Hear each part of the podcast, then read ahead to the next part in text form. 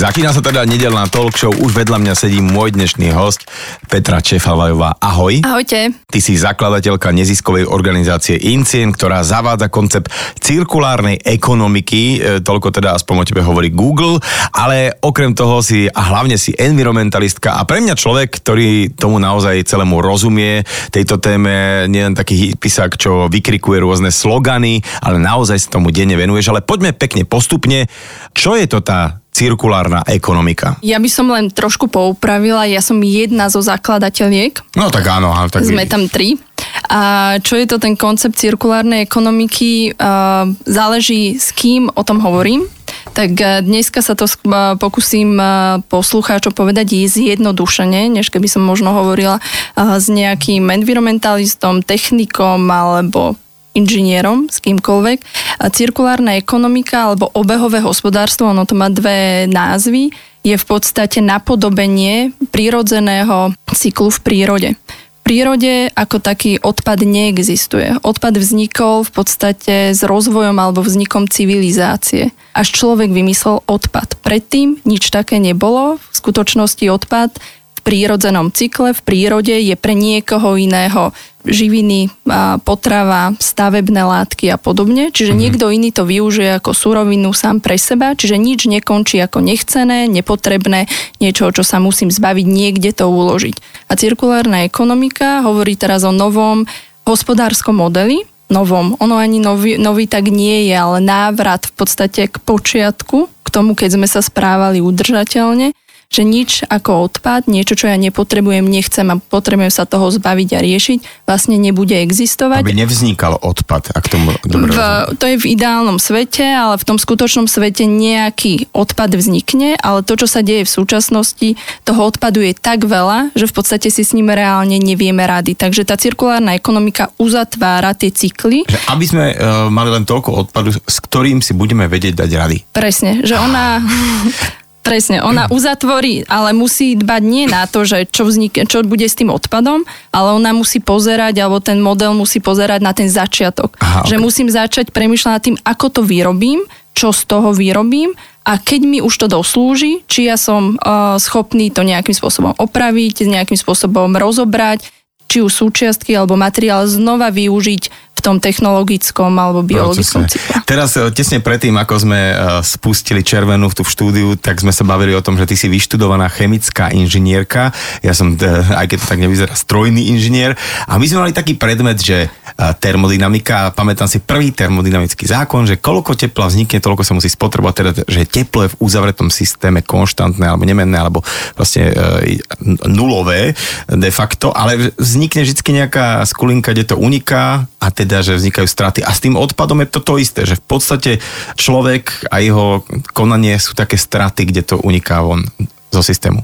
Toto je výborne povedané. Takúto metaforu k tomu som ešte nepočula. Ale na nedeľu musím... ráno, akože pre ľudí, ktorí to možno varia, tak je to dosť také divoké, ale, ale áno. Strojár versus chemik, výborné spojenie. Akokoľvek máš úplnú pravdu, keď sa na to pozeráme ako odpad, to je to, čo som opakovala niekoľkokrát, je to niečo nechcené, nepotrebné, ja to neviem už ďalej využiť, už sa snažím len nájsť nejaký priestor, kde ten odpad uložím, nejakým spôsobom ho možno lepším, ekologickejším spracujem alebo budem s ním nakladať.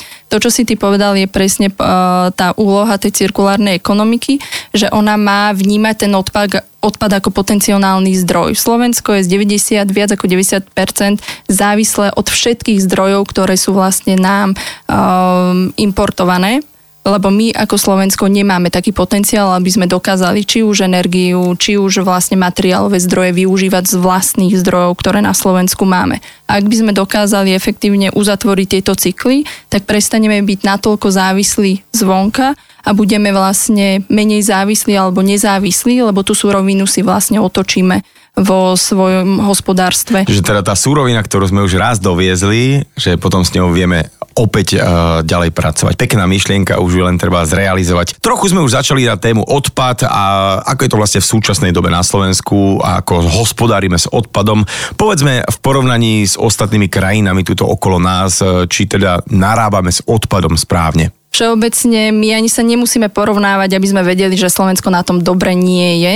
tým, že Slovensko v rámci komunálneho odpadu, to je ten odpad, ktorý tvoríme v domácnostiach, tak vytvorí alebo vyprodukuje viac ako dva milióny tón, čo na jedného občana Slovenskej republiky predstavuje okolo štyristo kíl ročne. To znamená, že každý jeden z nás, my dvaja dneska tu vyprodukujeme skoro dve kíla, zajtra by to boli štyri kíla a podobne a o týždeň už by sme tu mali zapratanú celú túto miestnosť.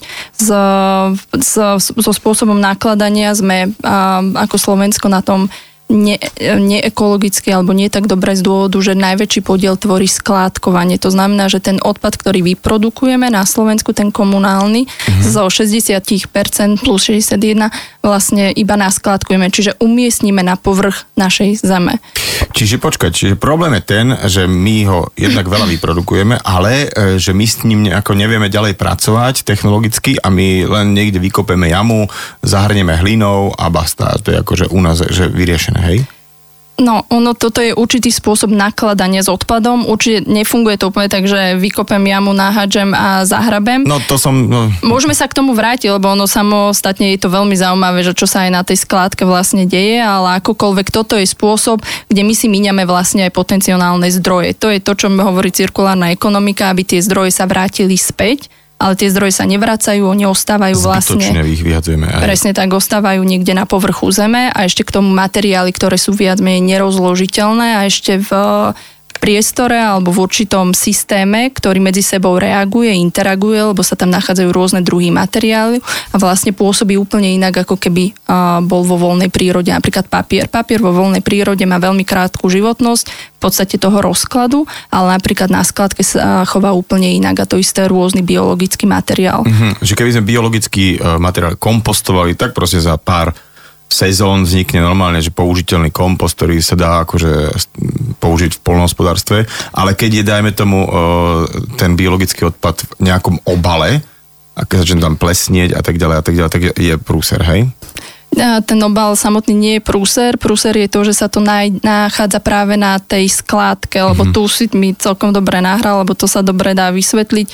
Biologický odpad, ak umiestním do kompostéra alebo kompostovacieho zariadenia, tak uh, tento odpad vlastne, alebo táto surovina sa premienia kompostovaním, nie hnitím, uh-huh. ale v podstate rozkladom na živiny kompost, ktorý sa vráti, ktoré tieto živiny môžeme vrátiť na pôdu a v podstate pôsobia ako potrava pre pôdu. Z tých živín vyrastie rastlina a tie živiny vlastne ona spotrebuje, kompostom tú živinu tam späť vráti. Takže tam to cirkulárne beží. Presne, to je na výborný príklad cirkulárnej ekonomiky, ale ak biologický odpad, napríklad to jablko, dajme tomu, alebo šupku z banánu vyhodím na skladku alebo ju zaskladkujem, tak to je systém, kedy v podstate mi príde nákladné auto, ktoré vysype to množstvo odpadu v podstate na, na miesto na to určené, potom ho zahrabe, potom tam je v podstate ešte musí ho zadúpať kompaktorom na to, aby sa vytvorila kompaktná vrstva, aby to tam nelietalo.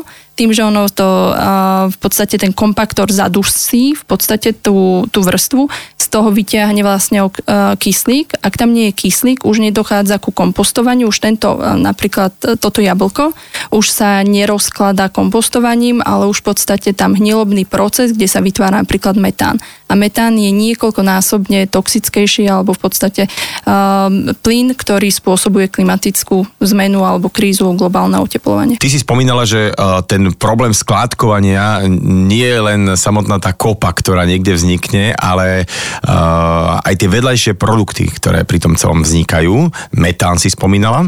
Áno, to je úplne iný systém, okrem toho, že nám sa tam strácajú tie suroviny, ktoré by sa napríklad tie živiny mohli premeniť, tak na druhej strane vlastne tam interaguje napríklad táto organická zložka. V podstate tam, tam prebieha chemická reakcia, uvoľňuje sa veľké množstvo tepla, preto tieto skládky musia byť odplyňované, a v podstate, ktoré tie plyny a v podstate to teplo odvádzajú smerom na povrch, lebo ak by to ostávalo vlastne na tej skládke alebo v tej kompaktnej vrstve, tak by dochádzalo k veľmi častým aj dochádza momentálne k požiarom, teplota skládky máte po niekoľko metrov, už máte sto stupňov. Fakt. Takže tam musí Počkaj, byť... že Romeš, dám na kopu odpad len tak, ako keby stlačím ho, tak tam vznikne také teplo, že, že sto stupňov, hej? Že... Môže vzniknúť. Ak nemáte správne, správnu technológiu prevádzkovania, preto to nie je len obyčajná jama, preto tá jama v podstate musí byť prevzdušnená, musia tam byť nejaké retenčné časti, odvádzanie vzduchu alebo týchto plynov a podobne. A tým pádom ale dostávam ten metán na povrch rovno a už šup a ide von do... do, do...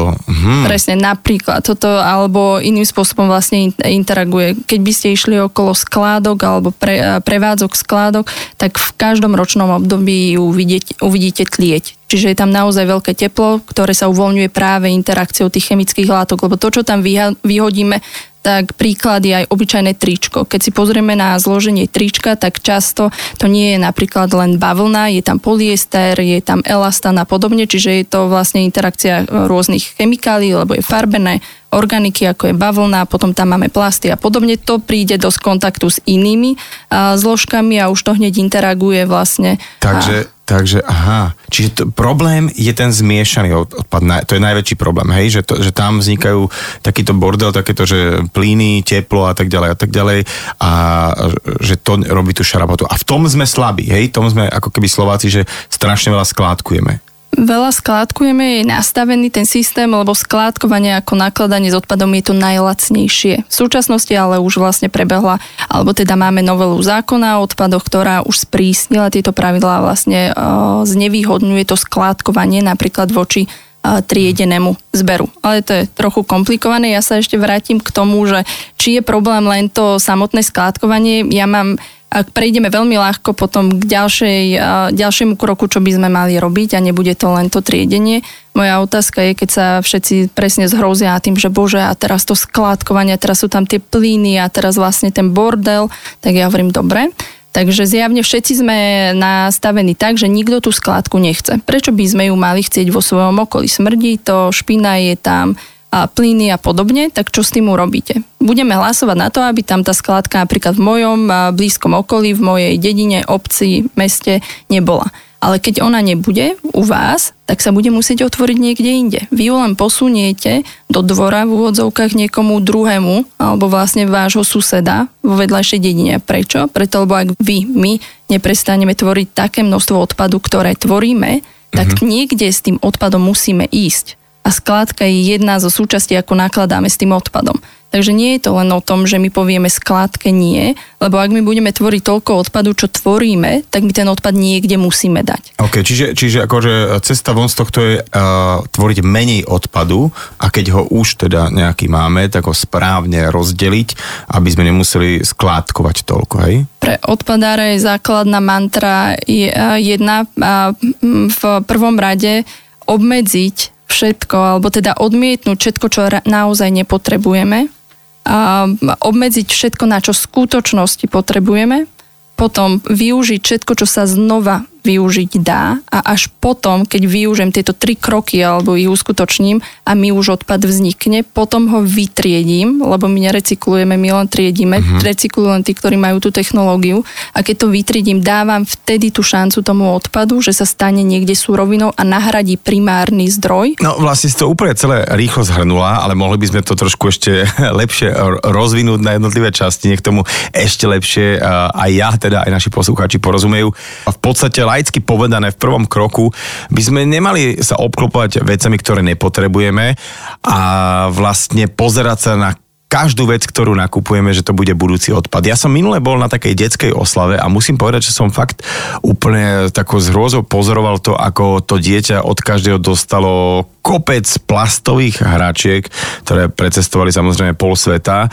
A nielen to, ale tie, tá hračôčka vždycky bola ešte zabalená do ďalšieho, ďalšieho odpad, nejakého obalu plastového a nakoniec to celé ešte samozrejme tí uh, ľudia priniesli v nejakých plastových taškách alebo možno nejaký plastovo-papierový taškách, takže vznikalo uh, mega veľa odpadu a to som si teda fakt uvedomil, aj keď nie som až tak v tejto téme. Ono je to veľmi ako keby ľahké povedať v tejto dobe, že nekupujme, ale veľmi je ťažké to presvedčiť tých ľudí, lebo majú pocit dostatku a chcú mať pocit ten dostatok. A ty si ináč krásne povedal, že nie je to len o tom, že povedať napríklad, že určite nekupovať nič, treba pokupovať tak, že tam, kde sa dajú robiť, obmedziť tie kroky, aby napríklad neboli tri obaly, tak keď už to musím kúpiť, lebo to je to, že zabránim tomu, aby bolo veľa obalov, ale obmedzím sa na to, že dobre, toto už naozaj musím kúpiť, lebo idem na tú oslavu a toto chcel napríklad ten oslavenec, tak aspoň využijem tú najenvironmentálnejšiu, ekologickejšiu variantu, aspoň s tým, že obmedzím počet tých obalov, do ktorých bude zabalený ten odpad. Budúci odpad, ja už všetko vnímam v budúcom odpade. Ten darček? Ten, no, na začiatku je to darček, potom to raz niekedy bude odpadom, bohužiaľ, a to si musíme uvedomiť, že všetko, čo my nakúpime, keď ja vojdem do obchodu, siahnem po čomkoľvek, ono v skutočnosti je to budúci odpad. Uh-huh. A ja mám, že to nie je len ten systém, to nie je ten štát, to nie, to nie sú tie inštitúcie, ale ja som ten, čo volí, čo v skutočnosti sa stane odpadom a akým odpadom a či je ten odpad schopný ďalej napríklad sa zrecyklovať. Som to ja, ktorý môže prevziať tú zodpovednosť za tým. Nie to prehadzovať, veď ten štát aj tak nemá na to infraštruktúru, veď ten štát, jeho to nezaujíma. Ak jeho to nezaujíma, malo by to zaujímať mňa. A ja som ten, ktorý tiež môže urobiť tú zmenu. My diktujeme to, že čo ľudia budú vyrábať, alebo teda tie fabriky, alebo keď odmietnem niečo, čo je zabalené v šiestich obaloch, tak proste prestanú teda do toho baliť na koniec dňa. A ak bude teda taký ten dopyt po jednoducho zabalených výrobkov, tak budú tie výrobcovia to baliť jednoducho. Ak si teda myslím správne. Určite áno, lebo ono sa to musí, ten tlak musí byť z každej strany. Musí byť z dola od spotrebiteľa, musí byť z hora zo štátu a musí byť záujem v podstate toho privátneho sektora, aby sa snažil nejak zaujať aj toho zeleného spotrebiteľa, lebo ich, alebo to percento toho e, nárastu je už celkom znateľne. znateľné. A druhá vec, ktorú sa vrátim, lebo ty si vrá, sme tu my a potom je tu niekde štát a tá cirkulárna ekonomika to pekne znie, ale čo vlastne, že ako to v skutočnosti je. Cirkulárna ekonomika vyšla vlastne aj zo stratégie, ktorú má Európska únia, ktorá si zadala určité podmienky alebo tzv. Stratégiu obehového hospodárstva, ktoré následne implementuje aj do právnych predpisov a vlastne všetky štáty, ktoré patria do Európskej únie, únie budú, budú musieť časom a už aj teraz prichádzajú určité obmedzenia, podmienky alebo príkazy, ktoré musíme implementovať aj my ako Slovensko. Takže nie je to len o tom, že je to pekná vízia, že čo ja si poviem doma, aby som nevytvorila ten odpad, ale zároveň nie je to záujem v podstate aj tej únie, ale aj Slovenska, aby vlastne ten odpad bol drahý, aby, pre, aby vyšlo človeka lacnejšie s ním nakladať ekologicky, ako nenakladať ekologicky. A len ho vyhodiť. A len ho vyhodiť, preto, mm-hmm. lebo mi to príde lacné. Ale teda, keďže máš informácie, verím, z prvej ruky, tak poď mi povedať, ako je to s tou klimatickou zmenou, a teda, že či je to vo svete už fakt také kritické, aká je situácia a či teda ešte s tým môžeme niečo urobiť. Sú rôzne typy ľudí, tí, ktorí upadnú do frustrácie a v podstate do tej nehybnosti, že aj tak to nemá zmysel, lebo. A potom si, sú tí druhí, ktoré povedia, kedy, keď nie teraz, kto, keď nie a my. Uh-huh. A to je presne to, čo ja vyzývam všetkých, aj vždycky, keď so mnou niekto komunikuje. Nie je čas, kedy povieme, že včera bolo neskoro a už na tom nezáleží. Vždycky bude záležať a za môjho, ako keby keď zhrniem také základné veci, čo každý z nás môže urobiť, to prevzia tú osobnú zodpovednosť, dobrovoľná skromnosť, to je zhrnutie vlastne tých vecí, o ktorých sme hovorili, čo v skutočnosti potrebujem a na čo sa viem obmedziť a na čo nie. Zároveň je potrebné, ak tak znížiť spotrebu mesa. To akože v súčasnosti sa prikladá tomu veľký dôraz, na, ak znížime vlastne tú produkciu mesa, tak sa zníži aj podiel skleníkových plynov vlastne v atmosfére na maximálne tri až štyri krát týždenne, ak niekto naozaj potrebuje. V ďalšej sfére je v podstate obmedziť vlastne ten transport na veľké vzdialenosti, hlavne leteckými spoločnosťami. To sú také základné podporovať. Ak ja neviem samotne tlačiť na ten štát, tak podporiť inštitúcie, organizácie, ktoré si v podstate zvolili svoj program a agendu práve v tom, aby robili tie zmeny už na štátnej úrovni. Takže a, samostatne ísť príkladom, ale na druhej strane a, rozumieť aj tomu, kto v mojom okolí sa napríklad tomu venuje a skúsiť práve ich napríklad podporiť. Mm-hmm. Čiže vlastne áno, keď to teda beriem, že čo ja jednotlivec nezmôžem, tak sú organizácie, ktoré tlačia na tie inštitúcie, na vlády, na zákony a tak ďalej a tak ďalej, tak týmto organizáciám možno, že vyjadriť nejakú svoju podporu a tým pádom, aby oni mali nejaký, nejaký väčší tlak vedeli vyvinúť na, na tých, ktorí tvoria zákony. Uh, téma elektromobility aspoň tak naťuknime, pretože naozaj sa trošku skepticky priznám, aj keď som fanúšikom elektromobility z jednej strany. Na druhej strane treba si povedať, že tá elektrická energia sa vyrába hlavne u nás a tu na našom okolí z fosílnych palív. Je to vlastne auto len s takým dlhším výfukom.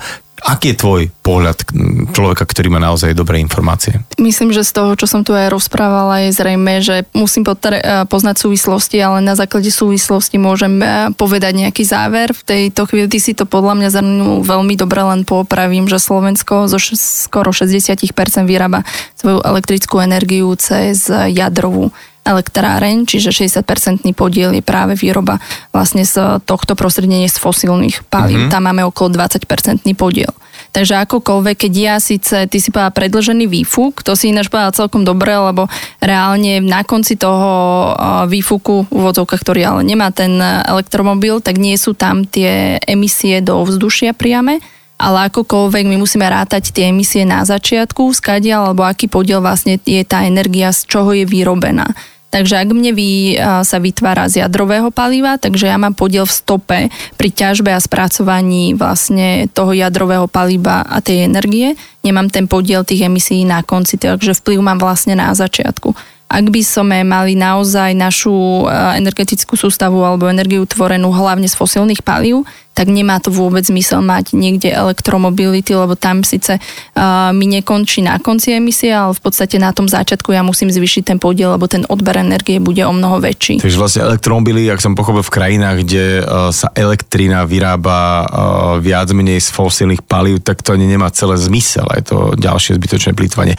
Venovali sme sa prevažne odpadu, ale uh, taká téma, ktorá mňa zaujíma, sú aj elektromobily, či je to teda naozaj vôbec nejaká cesta, pretože pri výrobe samotného elektromobilu sa tiež teraz potrebuje kopec materiálov, tiež to má za sebou už nejakú uhlíkovú stopu pri samotnej výrobe, jednotlivé komponenty. Potom sa to trepe cez pol sveta, samozrejme tá doprava, tam sa spotrebuje veľa fosílnych palív. No a nakoniec dňa, keby sme teda všetci aj tak nejakým spôsobom sa rozhodli, že poďme jazdiť na elektromobile, tak máme málo elektriny a tým pádom by sa museli stavať ďalšie elektrárne a to je akože brutál postaviť nejakú jednu ďalšiu elektrárne, toľko trilión tatroviek, čo sa tam si otočiť hore dole. Takže vôbec dáva to celé význam, alebo nie? Ty si dobre načrtol všetko, čo treba zvážiť pri tom, keď si niečo kúpim, ale ono to platí aj u bežného auta, že tam tiež je tá stopa veľká, ale musíme vedieť napríklad, kde sa vyrobilo, kde sa transportovalo, aj, aj u nás si viete doviesť z Japonska to auto a bude vlastne so spalovacím motorom a môže si ho aj z Japonska doviezť a bude mať uh, elektromotor. Uh, po, uh, význam to bude mať, ak náš podiel obnoviteľných energií v rámci sústavy bude rásť. Ak my budeme čerpať tú energiu z obnoviteľných zdrojov, bude to mať význam, preto lebo mne sa obmedzujú tie emisie na konci a obmedzujú sa, sa mi emisie na začiatku. Mm-hmm. Akokoľvek uh, nemôžeme brať, a spoločnosť je nastavená na to, že my chceme rýchle, jednoznačné a ideálne riešenie, ale myslím, že aj to, čo som tu rozprávala, ja som žiadne ideálne riešenie nedala, skôr len to, že aha, tak musím sa nad všetkým vlastne zamyslieť. A to isté platí aj u toho auta. Akokoľvek aj elektromobilita, bioplasty, by sme sa naozaj mohli baviť podľa mňa do nekonečna v rôznych témach. Platí, že oni môžu byť ako súčasťou alebo medzičlánkom k tomu ideálnemu riešeniu. Ak až dám na trh niečo, čo nie je tak ideálne, ja musím vedieť, ako sa mi to správa v rámci trhu so všetkými vstupmi a výstupmi až potom na konci ako keby zvoliť alebo hľadať ešte ideálnejšie riešenie. Uf, tak teda, teda už keď pozriem na hodinky, naozaj musíme žiaľ končiť. Petra Čefalvayová bola mojím hosťom dnes v nedeľnej talkshow a ja verím, že sme tých, ktorí tak trošku pozornejšie počuli, naťukli na to, aby teda menej nakupovali, keď nakupovali, tak sa pozerali na výrobok, že to je budúci odpad, čo potom s ním, aby teda sme trošku lepšie triedili a že treba vlastne začať od seba. Ďakujem ti veľmi pekne za tvoj čas. Ďakujem aj ja. Pekný deň. V štúdiu Fanrádia už vedľa mňa sedí Michal Vavrík z občianskeho združenia Kompostujeme es ká. Tak Miško, vítaj u nás, cíť sa ako doma. Ahoj, zdravím ťa, ďakujem za pozvanie. No a super uh, témička, pretože uh, my, čo máme záhrady, tak sme si založili kompostoviska, ale čo ma na tomto celom, na tejto téme zaujalo, že nie je to len pre ľudí so záhradami, ale naopak uh, to kompostovanie, ktoré ty nejakým spôsobom propaguješ a prevádzkuješ, je aj pre ľudí, ktorí žijú normálne v bytoch, aj v maličkých domácnostiach. Prečo je dôležité kompostovať, povedz? Preto, lebo je to cenná surovina. A keď končí tam, kde sme na to teraz bežne zvyknutí, tak nie je to dobré. Jednoducho povedané. Vieme si z tej cennej suroviny spraviť produkt, ktorý vieme využiť a tým chránime životné prostredie a dajme tomu aj znižujeme negatívny dopad na klimatickú krízu. No ja z rozhovoru s Peťou Čefalvajovou viem, že nejaký priemerný Slovák vyrobí až štyristo kíl komunálneho odpadu a polovica z tohto komunálneho odpadu je vhodná do kompostéru a že v podstate by sme vedeli až o polovicu znížiť tú produkciu komunálneho odpadu, ktorý je vlastne taký ten, ktorý nevieme zrecyklovať, ešte v Bratislave a v Košiciach ho spálime, ale inde na Slovensku v podstate je rovno na skládky. A práve ten biologicky odburateľný odpad je problematický, keď ho nekompostujeme. Áno, je to tak, keď sú svetlé výnimky, ktoré už dlhé roky majú príkladové odpadové hospodárstva, niektoré obce na Slovensku ako naozaj, že nie je to až také zlé, ale stále sme na tom chvoste. Um, bioodpadu, áno, naozaj polovica toho, čo do koša dávame. Keď tomu pridáme tie ďalšie zložky, tak plastikový, tetrapaky, všetko to, čo sa dá separovať a aj zrecyklovať, tak naozaj nám v tom koši v konečnom dôsledku vzniká pár percent odpadu, ktorý buď sa spálí, alebo teda skládkuje, hej, alebo mm-hmm. by to nádhera, alebo je to pár percent toho celkového objemu. Čiže vlastne všetko ostatné sa dá nejakým spôsobom ešte zrecyklovať, teda nie je tak, že ako plast alebo nejaký kov, ale proste priamo tie, tie šupky zo zeleniny a tak ďalej a tak ďalej, povieme si čo všetko, môže ešte teda sekundárne vytvárať nejakú celkom aj veľmi hodnotnú hmotu, ktorá potom môže prihnojovať a, a, a tak ďalej, hej? Presne tak. Bioodpad je základom pre cenný produkt, ktorý si vieme každý jeden človek vyrábať doma, však naše staré mamy a generácie vyššie to určite poznali, proste neexistoval odpad ako, ako taký, všetko sa zužitkovalo, samozrejme aj tá produkcia bola úplne iná, alebo aj tá, tá spotreba tých ľudí, ale či už nejaké hnojisko, kompostovisko v rohu záhrady bolo bežnou súčasťou. K tomu som prišiel aj prvýkrát v mojom živote, keď som poznal, že tam moji starí rodičia kompostujú. Potom som prišiel pár rokov a zistil som, že nekompostujú úplne a, tak, ako by mohli, ale snažili sa, aspoň to niekde dávali bokom.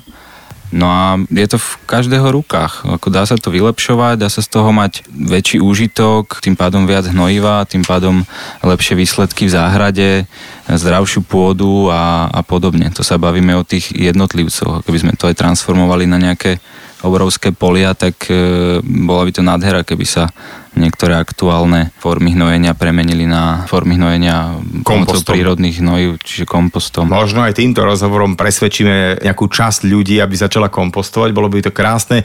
Poďme teda pekne po poriadku, čo môže teda ísť do kompostera? Tradične všetko rastlinného pôvodu patrí do kompostéru, to znamená rastlinný odpad v podobe ovocia, zeleniny a ich zvyškov, vyluhované čaje, káva, zvyšky rastlín, bylinky, orechové škrupiny. Všetko, čo si vieme predstaviť, že pochádza zo stromu, z rastlinky, tak je kompostovateľné. Dobre, budem také chytáky, že čo už nejaký zvyšok z kompótu napríklad, to už asi nie, hej? Dá sa, ako tam môže byť problém vlhkosť, keby sme sa bavili o tom, že kompót je vo vode, hej, ten ovocie vo vode, ale zase tá štruktúra tých plodov je narušená, rýchlejšie sa rozloží, je to už ako keby tak nahnité, nie je to čerstvé. Aha, okay. Je to Čiže ovocie a zelenina akéhokoľvek druhu, môžu sa robiť aj teda šupky aj z takých exotických ovocí, ako napríklad banán alebo mandarinka, pomaranč? Odporúča sa menšie množstvo týchto materiálov, ale samozrejme opäť je to bioodpad ako mm-hmm. taký, dá sa mm-hmm. kompostovať. Niekto, niekto skôr, niekto hovorí, hovoril, že uh, väčšinou tieto citrusy sú ošetrené chemicky a že zbytočne teda tú chémiu pridávame do kompostu, že možno, to je taký dôvod, že preto, prečo to tam nedávať? Áno, je to v tej prvotnej podobe. Ja sa potom pýtam, prečo jeme to ovocie, keď je chemicky ošetrované, uh-huh. jasné, je to šupka, ale môže to prechádzať aj dovnútra, takže uh, v tom procese kompostovania vlastne ani nevieme, čo tam všetko dochádza, ale aspoň čo som konzultoval ja s odborníkom, s pánom Oňokom, tak uh, tie látky degradujú na, na minimálne množstvo. Mm-hmm. Takže hotový kompost už nám obohacuje alebo neškodí tej záhrade. Jasné.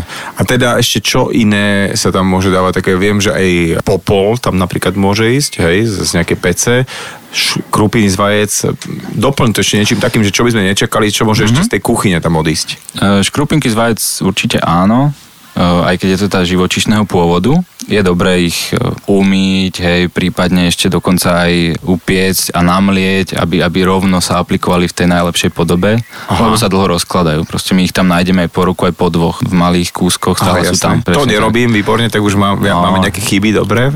Ok, pohoda.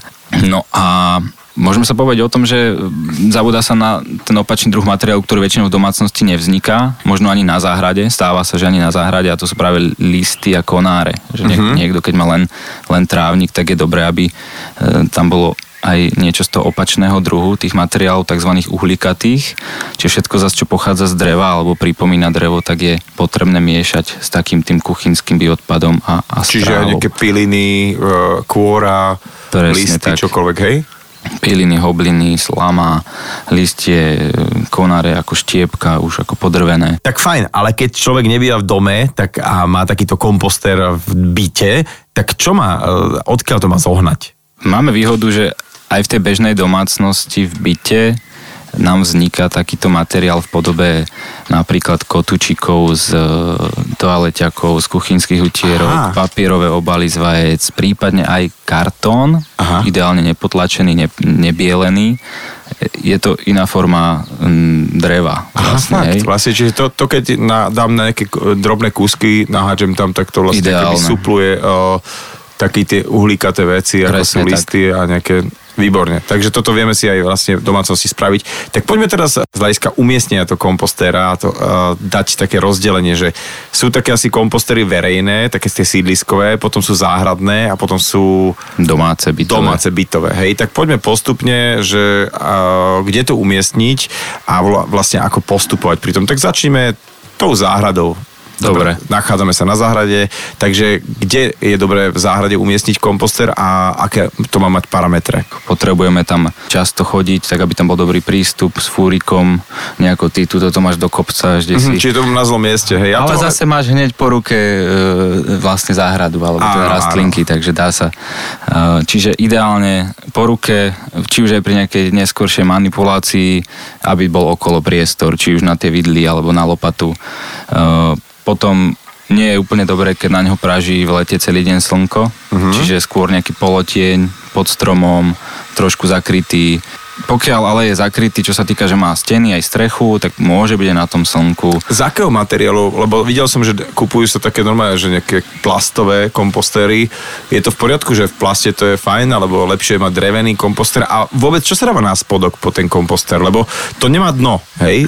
Či má to dno? Nemá to dno, musí to byť spojené so zemou, odtiaľ prichádza všetok ten život, ktorý to rozkladá, tie bioodpady, ale poďme sa ešte k tým druhom, ako tam naozaj aj kreativite a možnostiam sa medzi ne kladú. Dôležité je to zbierať, ideálne miešať v správnom pomere a niekde skladovať. Pokiaľ tomu dáme formu ešte aj či už dreveného komposteru, či už je to z paliet, alebo z plastu, alebo môže to byť aj kovové pletivo.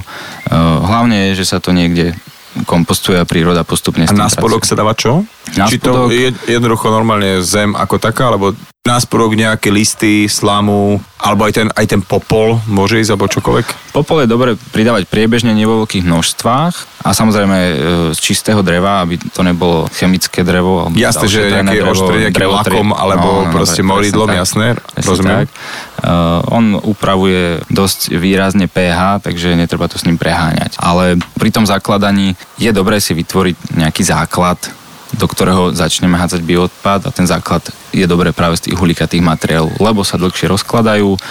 Ideálne, keď napríklad aj vieme si nazbierať lístie na jeseň a nehať si ho niekde, uskladniť si ho. Ono môže kľudne aj cez zimu premrznúť, môže aj začať nahnívať, je to ideálne, lebo už sa oveľa rýchlejšie spracuje a vieme ho napríklad potom využívať celú sezónu, celý rok. Takže vlastne nielen na kúrenie drevo si niekto má robiť zásobu na zimu, ale aj do kompostéra, hej, nejaké listy. Ale vlastne však čo, iba zhrniem listy, nevyhodím ich niekam, ale si ich tak šetrím, aby som ich mohol miešať v kompostéru. Rozumiem. A teda už sme si povedali, čo hádzať do toho kompostéra, aj teda zhruba kam ho umiestniť, ale aký teda veľký by mal byť, aby mi nebol ani príliš veľký, ani malý? Je taký základný prepočet, že čo meter štvorcový záhrady, tak to liter kompostéru, ako jeho super objem. Víš, takže takto taký sa to dá nejaké dobre základne.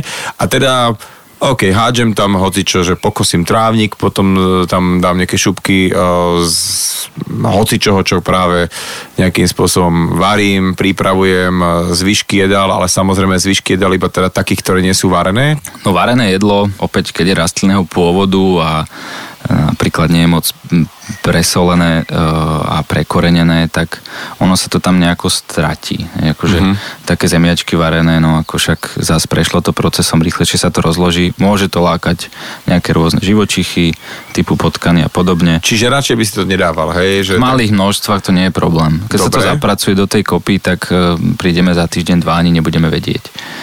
Keby sme mali tam dávať pomie a všetky zvyšky, ktoré nám vzniknú, tak To, je to, to nemusí byť v poriadku, samozrejme. Určite nie je teda živočíšneho pôvodu alebo zvyšky koláčov, jedal, pečivo a, mm-hmm, a podobne. Mm-hmm. Jasné, jasné. Ale to som bol prekvapený sám, že koľko veľa uh, z, tých, z tej zeleniny a ovocia, keď to dávame do také nejakej priebežnej misy a potom to chodíme vyhadzovať, že naozaj sú to veľké množstvá, takže tohto vie byť dosť, plus teda všelijaké listy, uh, tráva a dáva sa to tam. Sú potom nejaké uh, možnosti aj v rámci takéhoto záhradného, outdoorového kompostera, aby to nejak začalo fungovať rýchlejšie? Alebo čo treba robiť s tým, ako postupovať?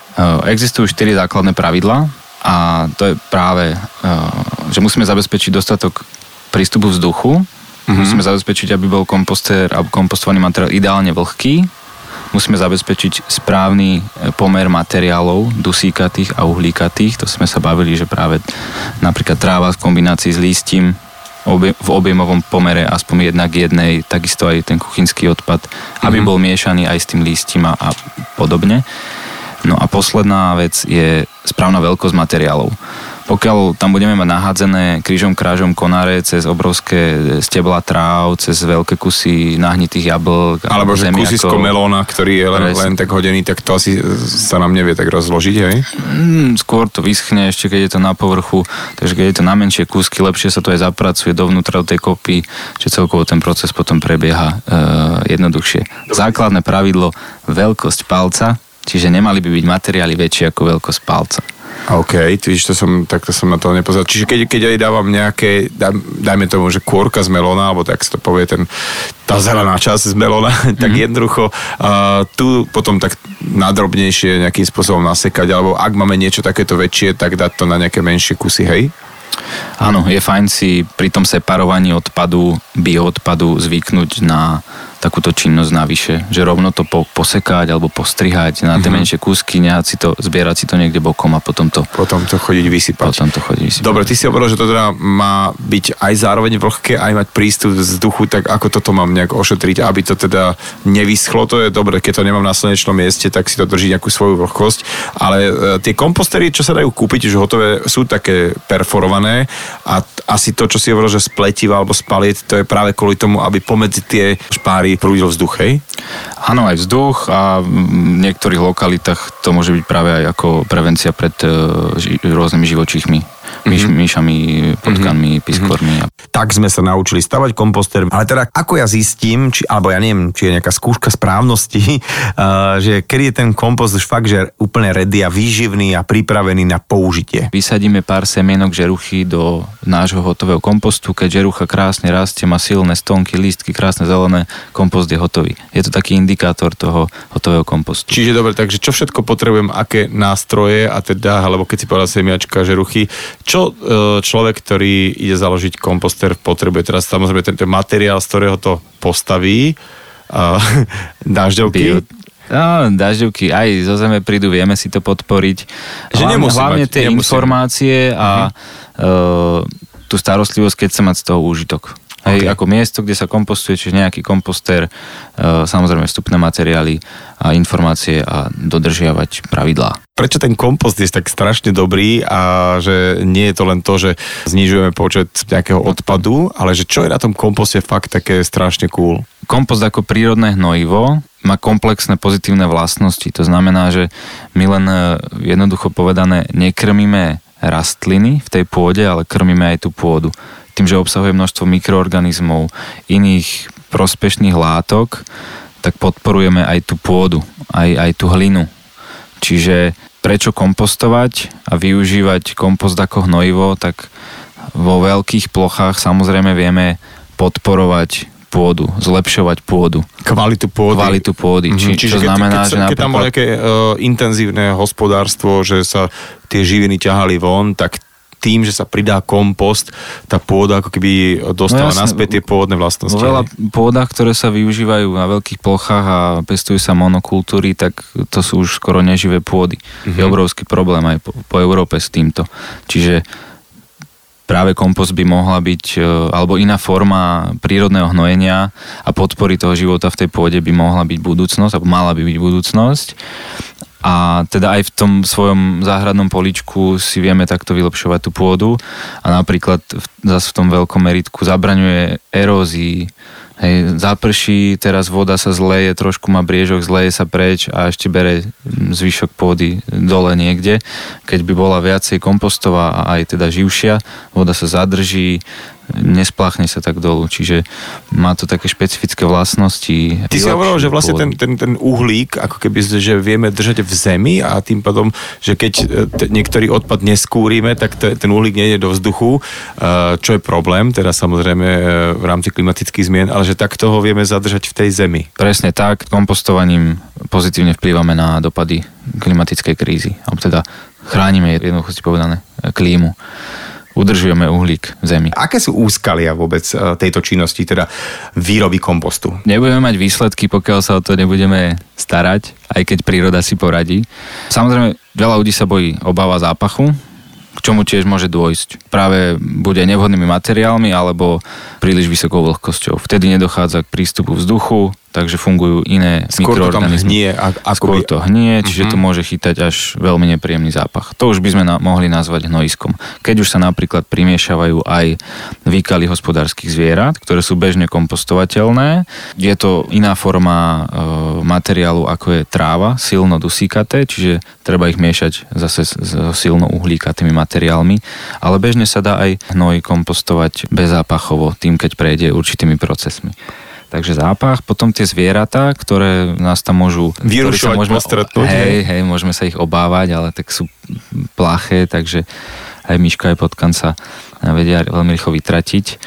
No a potom možno aj susedia, ktorým sa môže nepáčiť už len to, že si osadím komposter bližšie k jeho pozemku a práve má ten strach z toho zápachu. Ale nie je to pravda, že, že keď dávaš tam správne veci do toho kompostera, že nevyhadzuješ tam, že si povieš, a veď tam dám trošku ešte aj tejto varnej mrkvy, ale keď tam proste nedávam varné veci, tak ja naozaj máme ho síce ďalej od obydlia, ale zase blízko altánku, kde aj teraz sedíme a akože nikdy som necítil žiaden nejaký zápach z toho. To znamená, že dávam tam dobré veci, hej. Dávaš tam dobré veci, ale môžeš, môže sa stať to, že tam prídeš, zavrtaš teraz do toho a niečo tam zacítiš. Uh-huh. A uvidíš, že to ide z toho miesta, kde to máš vlhké, mokré, povedzme okay. mokré.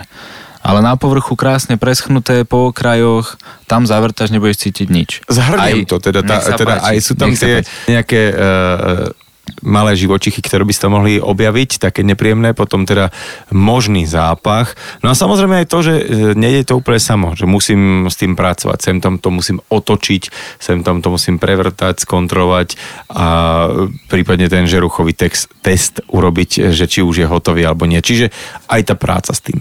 Súvisí, áno. Určite. Aj keď príroda si poradí. Poznáme to. Odkladá sa materiál na jedno miesto, do rohu záhrady. Prídeme za desať rokov. Krásna černozem. Však samozrejme.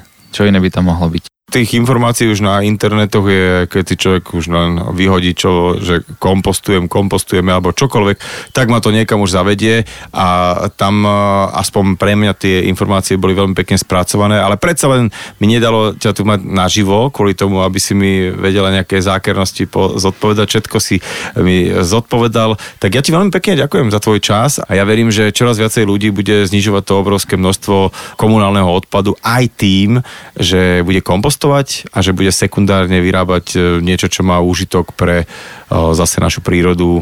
A ja si myslím, že by sme mohli tejto planete ešte tak pomôcť trošku. Určite som za. E, ďakujem aj ja ešte raz a kompostujme, priatelia. Nedeľná talk show so Šarkanom.